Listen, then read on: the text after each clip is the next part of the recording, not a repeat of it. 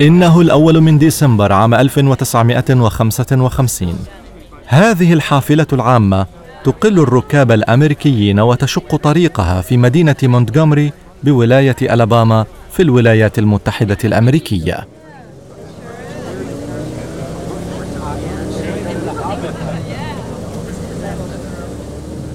كل المقاعد شاغرة وها هم بعض الركاب يقفون في ممر الحافلة بين الكراسي المكتظة عن اليمين واليسار. ينظر سائق الحافلة في المرآة ليلاحظ وجود عدد من البيض واقفين في الممر. أمر عجيب وغريب. يلتفت سائق الحافلة نحو الركاب الجالسين على المقاعد الأربعة الأولى بالجهة المخصصة للسود. السائق يأمر الراكبين من السود بالوقوف وترك مقاعدهم للمسافرين البيض. امتثل ثلاثة منهم للأوامر بينما رفضت امرأة التخلي عن مقعدها مؤكدة حقها في الجلوس.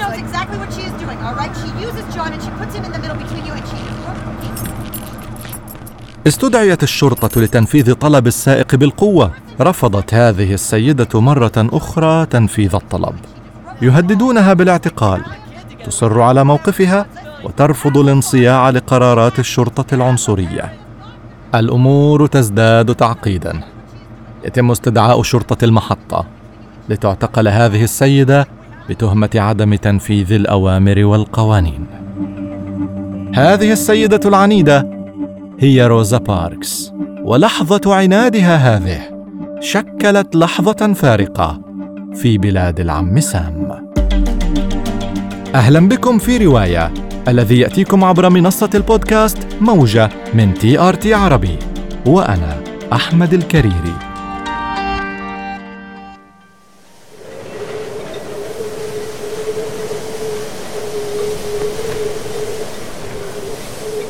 على ساحل هامبتون المطل على المحيط الأطلسي لوحة صغيرة مكتوب عليها هنا في هذا المكان وصل للمرة الأولى العبيد من إفريقيا إلى فيرجينيا في أغسطس آب عام 1619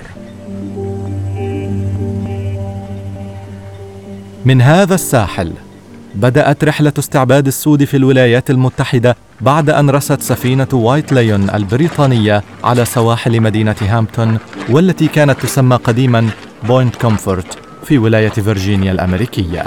وعلى متنها قرابة عشرين عبدا إفريقيا قبض عليهم في مملكة أنغولا إذ قبض عليهم برتغاليون ثم استولت عليهم سفينة وايت لايون البريطانية في عرض البحر لتبيعهم مقابل مواد غذائية وبعض المعدات. على الفور وبمجرد وصول العبيد إلى المدينة جرى تسخيرهم للعمل في جني المحاصيل وحقول التبغ والأرز. ومن هنا بدأت رحلة معاناة السود في أمريكا.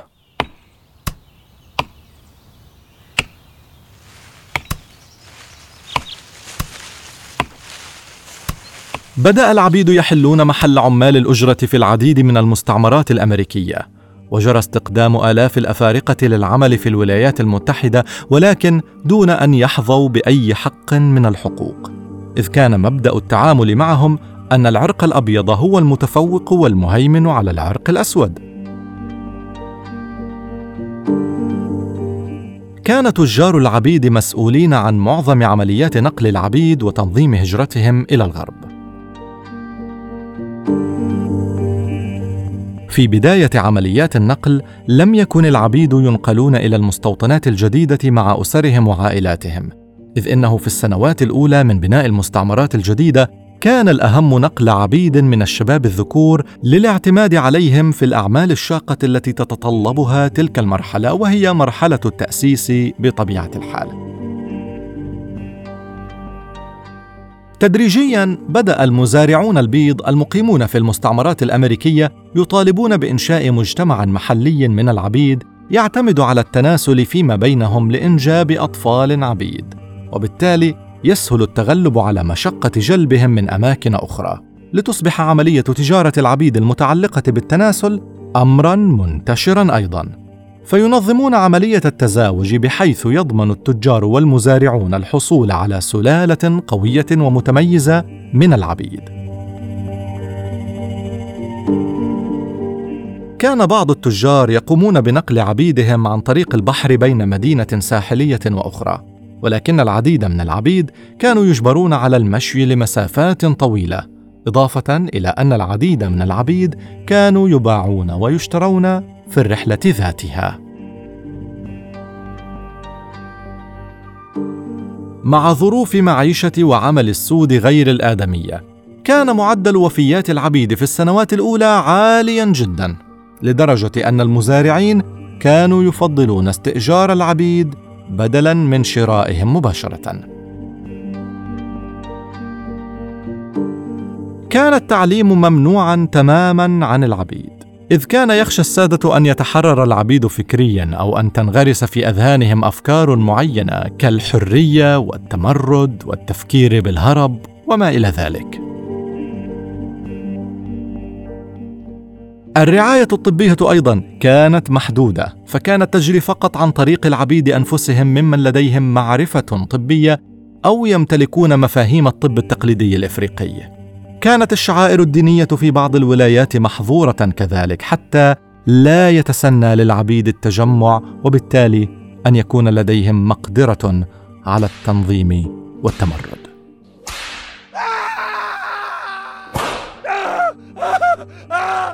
العقوبات الجسدية أيضا كانت مصير العبيد المتمردين كالجلد والحرق التشويه أو الوشم بالنار. وكانت هذه العقوبات تصل إلى الشنق في بعض الأحيان.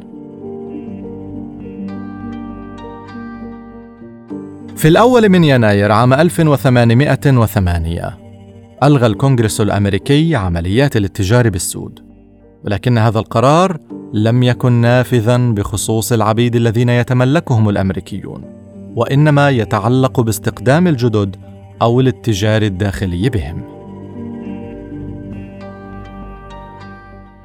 استمرت عمليات المتاجرة بالسود بشكل سري وعلى نطاق ضيق، ما جعل الكونغرس يصدر قرارا بعقوبة كل من يثبت تورطه في هذه العمليات إذ وصفت بعمليات القرصنة.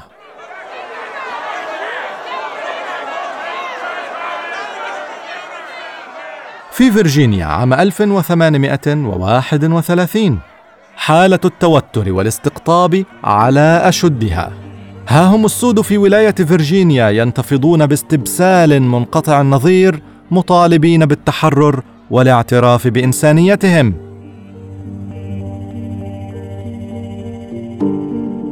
نات تيرنر وهو أحد العبيد السود الناقمين على الأوضاع العنصرية كان يقود هذه الجماعات. ألقي القبض على تيرنر وأتباعه. وجرى إعدامهم جميعا. قطع جسد تيرنر وقامت ميليشيات البيض بقتل المئات من العبيد الذين لم يكن لهم دور في التمرد بل وقاموا بجلد وتعذيب المئات منهم تحسبا لأي عمليات تمرد محتملة. وسنت قوانين صارمة في الجنوب للحد من مثل هذه الحركات التمردية. كان هذا الحدث بداية تدحرج كرة النار في مزرعة العنصرية الأمريكية تجاه السود. بعد سنوات من النضال تنقسم أمريكا إلى قسمين قسم جنوبي متمسك بالعبودية تحت اسم الولايات الكونفدرالية الأمريكية وحكومة فيدراليه في الشمال. اندلعت الحرب الأهلية عام 1861 كما يقول لينكولن لإبقاء أمريكا موحدة ولحمايتها من الانفصال. هذا السعي إلى الوحدة أنتج حراكا سياسيا جريئا وإيجابيا تجاه السود في أمريكا. تغير جوهري في أوضاع السود بالولايات المتحدة الأمريكية مع وصول الرئيس الجمهوري للحكومة الفيدرالية أبراهام لينكولن المؤيد لإلغاء العبودية والذي أصدر مرسوما عام 1862 بإلغائها وتحرير السود في الولايات الجنوبية. تدريجيا بدأت تصدر قوانين جديدة لتحسن من حالة السود في أمريكا. ففي عام 1868 جرى إقرار منح المواطنة الكاملة للأمريكيين الأفارقة. وفي عام 1870 جرى منح حق التصويت للرجال السود. ليس هذا فحسب بل بدأ شأن السود يرتفع حيث جرى انتخاب هيرام ريفلز أول نائب أسود في مجلس الشيوخ وجوزيف ريني أول نائب أسود في مجلس النواب. مشوار طويل من النضال من أجل الحرية وهدم الأفكار والممارسات العنصرية.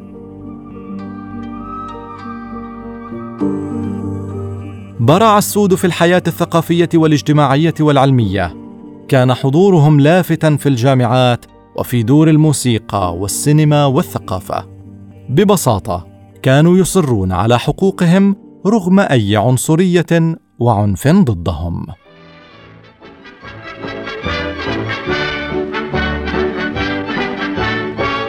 Come listen, all you gals and boys. I'm just from Tuckahoe. I'm going to sing a little song. My name's Jim Crow. Wheel about and turn about and do just. اقفز يا جيم كرو. أغنية لرايس توماس المغني الأمريكي المتفاخر ببشرته البيضاء ذاع صيتها في عام 1832 ونتيجة لشهرة رايس في حينه أصبح تعبير جيم كرو هو الوصف التحقيري لزنوج أمريكا. ومن هنا عرفت قوانين العنصرية ضد السود بقوانين جيم كرو.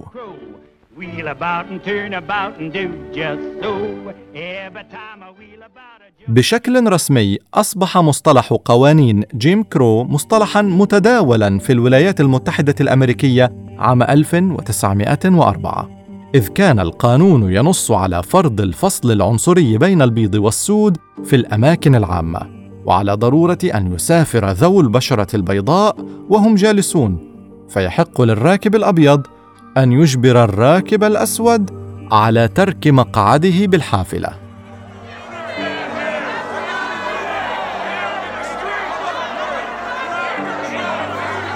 بعد ساعات من اعتقال روزا باركس السيدة الشجاعة التي رفضت ترك مقعدها ليجلس مكانها رجل أبيض. ها هم أصحاب البشرة السوداء بمدينة مونتغومري ينظمون صفوفهم استعدادا لتنظيم حركة احتجاجية تاريخية ضد قوانين جيم كرو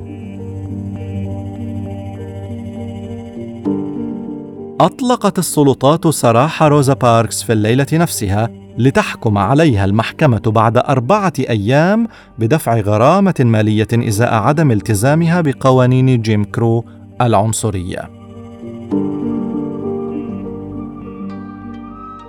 شكل السود جمعية مناصرة لحقوقهم في مونتغومري، وتزعم هذه الجمعية شاب أسود من أصول إفريقية لطالما عانى بشكل شخصي من العنصرية منذ أن كان طفلا في ساحات اللعب إلى أن أصبح باحثا في قاعات الدراسة الجامعية.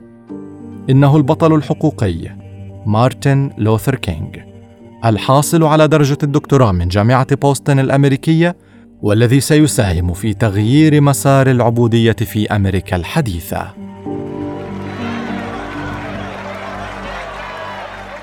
تزعم مارتن هذه الجمعية وهذا الحراك من أجل تنظيم عملية مقاطعة الحافلات في المدينة سعيا إلى إجهاض كل القوانين العنصرية التي كانت تتبعها مؤسسات النقل. تسببت عملية المقاطعة هذه بخسارة شركة الحافلات بمونتغومري عائدات مالية مهمة حيث كان يمثل السود نسبة 70% من ركاب هذه الحافلات.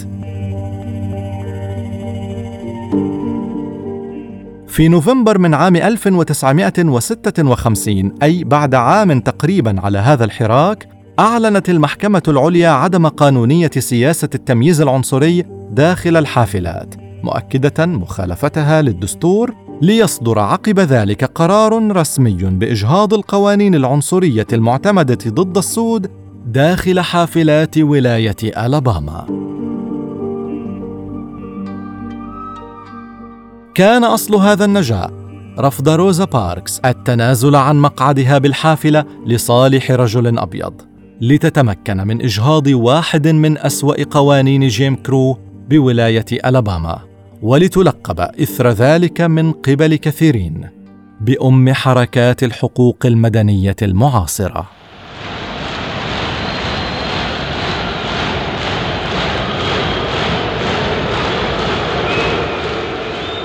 ها هم المتظاهرون الأمريكيون من السود والبيض يتوافدون أمام نصب الرئيس أبراهام لينكولن التذكاري القريب من البيت الأبيض. حوالي 250 ألف شخص قدموا من كل حدب وصوب. يصطفون هنا للاستماع إلى الخطاب الذي سيوصف بالتاريخي بعد هذا اليوم للمطالبة بدين مستحق لهم لم تف أمريكا بسداده كما يقولون. الأنظار كلها باتجاه المنصة التي يعتليها الآن مارتن لوثر كينج يرحب به جمهور الحاضرين. ينظر إليهم. تتسارع دقات قلبه كلما علا صوت الهتاف وكلما لمح يافطة تنادي بإنهاء العنصرية. يتنفس بعمق قبل أن يتلفظ بالكلمات التي أصبحت شعارا لهذا الخطاب. لدي حلم بأنه يوما ما على تلال جورجيا الحمراء أبناء العبيد السابقين وأبناء ملاك العبيد سيقدرون على الجلوس سويا على مائدة الأخوة. لدي حلم. لدي حلم بأنه يوما ما ولاية ميسيسيبي التي تغلي بنيران الظلم والاضطهاد ستغدو واحة للحرية والعدل.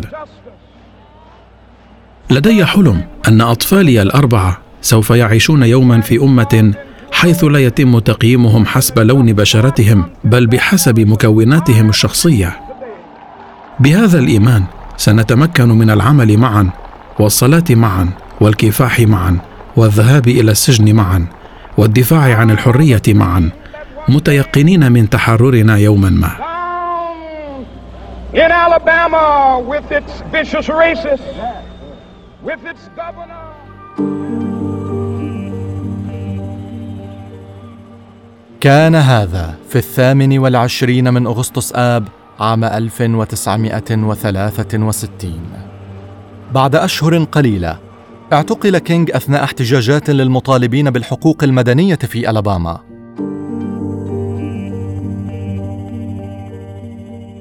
عام 1964 ليندون جونسون الرئيس السادس والثلاثين للولايات المتحدة يوقع قانون الحقوق المدنية الذي يحظر التمييز على أساس العرق أو اللون أو الدين أو الجنس أو الأصل القومي ويمنع التطبيق اللامتساوي لمتطلبات تسجيل الناخبين والفصل العنصري في المدارس والتوظيف وأماكن الإقامة العامة.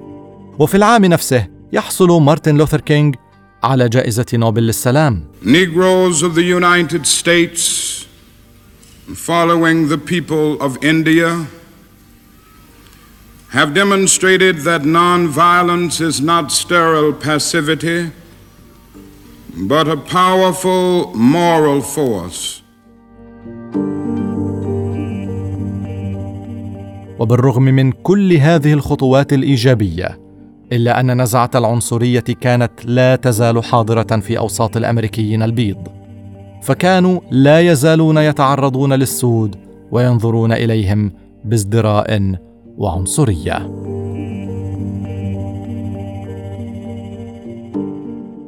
ها هو ثائر جديد يقود مسيرة السود نحو التحرر إنه مالكوم إكس المعروف باسم مالك شاباز بعد إسلامه We are oppressed. We are exploited. We are downtrodden. We are denied not only civil rights but even human rights. لقد كانت دوافع إكس لقيادة هذا الحراك عديدة منها أن والده قتل على يد مجموعة من العنصريين البيض وعمه أعدم دون محاكمة وأمه وضعت في مستشفى للأمراض العقلية عندما كان صغيرا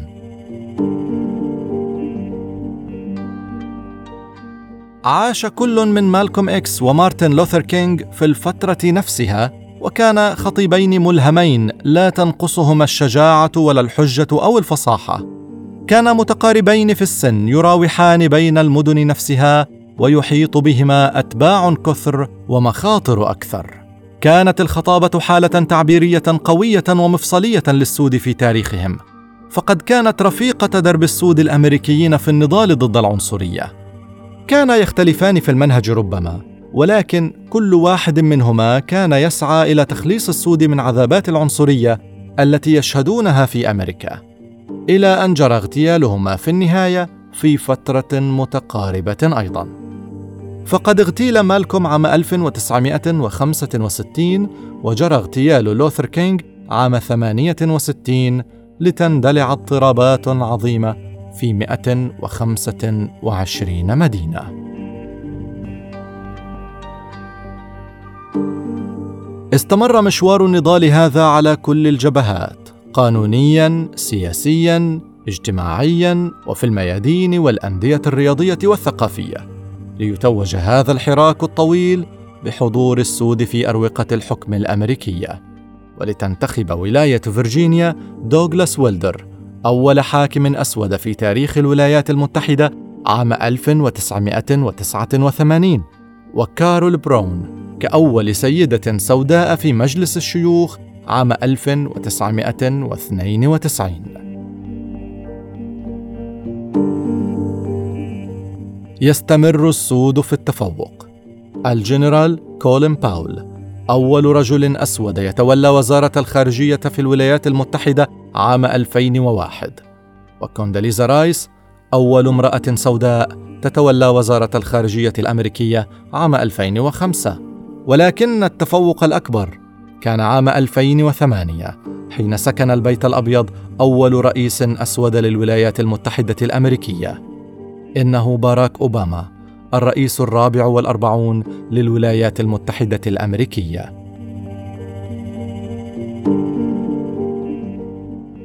كل هذا لم يمنع من ظهور العديد من تجاوزات البيض وخاصة من رجال الشرطة تجاه السود سيما في الفترة التي حكم فيها الرئيس الأمريكي دونالد ترامب. اليوم نشهد تخطيا جديدا لحواجز العنصرية الأمريكية. فها هي كمالا هاريس صاحبة الصوت المسموع في قضايا العدالة العرقية وإصلاح الشرطة. ها هي تبرز كأول امرأة وأول أمريكية سمراء البشرة وأول أمريكية من أصل آسيوي تشغل ثاني أعلى المناصب في الدولة كنائبة للرئيس الأمريكي جو بايدن. كانت هذه رواية السود في أمريكا إذ اعتدل الظهر الذي لطالما انحنى أمام صوت الجلادين لتقف الهامة اليوم منتصبة في أماكن رفيعة في كل مجالات الحياة في المجتمع الأمريكي. ولتنتج رحلة الكفاح الطويلة هذه صوتا مسموعا واثرا طويلا. في هذا العالم المتنوع هل تعتقدون أنه من الطبيعي أن يتمرد عرق على آخر أم أن هذا كان حدثا غابرا عابرا في التاريخ وبدأت الشعوب تتجاوزه؟ أليس الاختلاف نعمة والتنوع جمالا كما يقولون؟ وهل تعتقدون أن الأمم تنتقل الآن إلى مرحلة التعايش الجمعي ونهاية العنصرية في العالم؟ أخبرنا عن تجاربك التي مررت بها. إن كنت قد عايشت حالة تمييز على أساس العرق أو الجنس أو الدين. تابعونا في الحلقة القادمة من رواية عبر منصة بودكاست موجة من تي آر تي عربي.